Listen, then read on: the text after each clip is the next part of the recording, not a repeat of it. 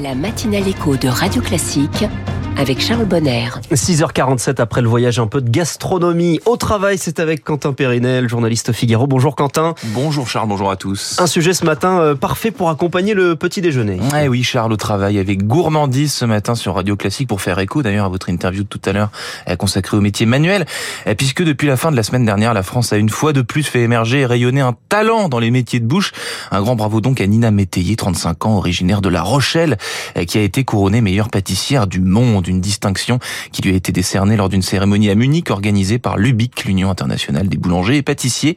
C'est la première fois de l'histoire qu'une femme remporte ce titre prestigieux.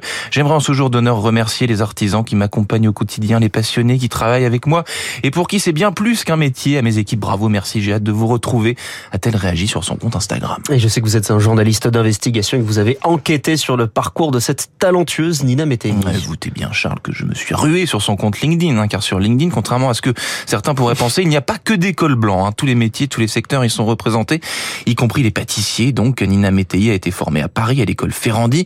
Elle a commencé sa carrière dans les palaces, le Meurice où elle a travaillé avec Yannick Alléno, puis l'hôtel Raphaël. Elle est ensuite recrutée par Jean-François Piège lorsqu'il ouvre son grand restaurant. Elle est consacrée doublement meilleure pâtissière de l'année, d'abord en deux mille seize par le magazine Le Chef, puis en deux mille dix-sept par le magazine Go et Milo, avant de se tourner vers l'entrepreneuriat et de créer sa marque Délicatisserie. Elle participe également à plusieurs émissions télé comme Top Chef ou Le Grand Pâtissier, ce qui n'est pas inutile pour la notoriété. Et vous avez parlé d'Instagram, hein, des réseaux sociaux, c'est un petit peu indispensable pour réussir dans les métiers de bouche. Alors indispensable pour trouver un travail, non, mais dès que l'on aspire à l'entrepreneuriat, que l'on a envie de créer sa marque, sa patte, hein, évidemment, Instagram est capital. Le métier de pâtissier est un métier manuel, extrêmement visuel, photogénique.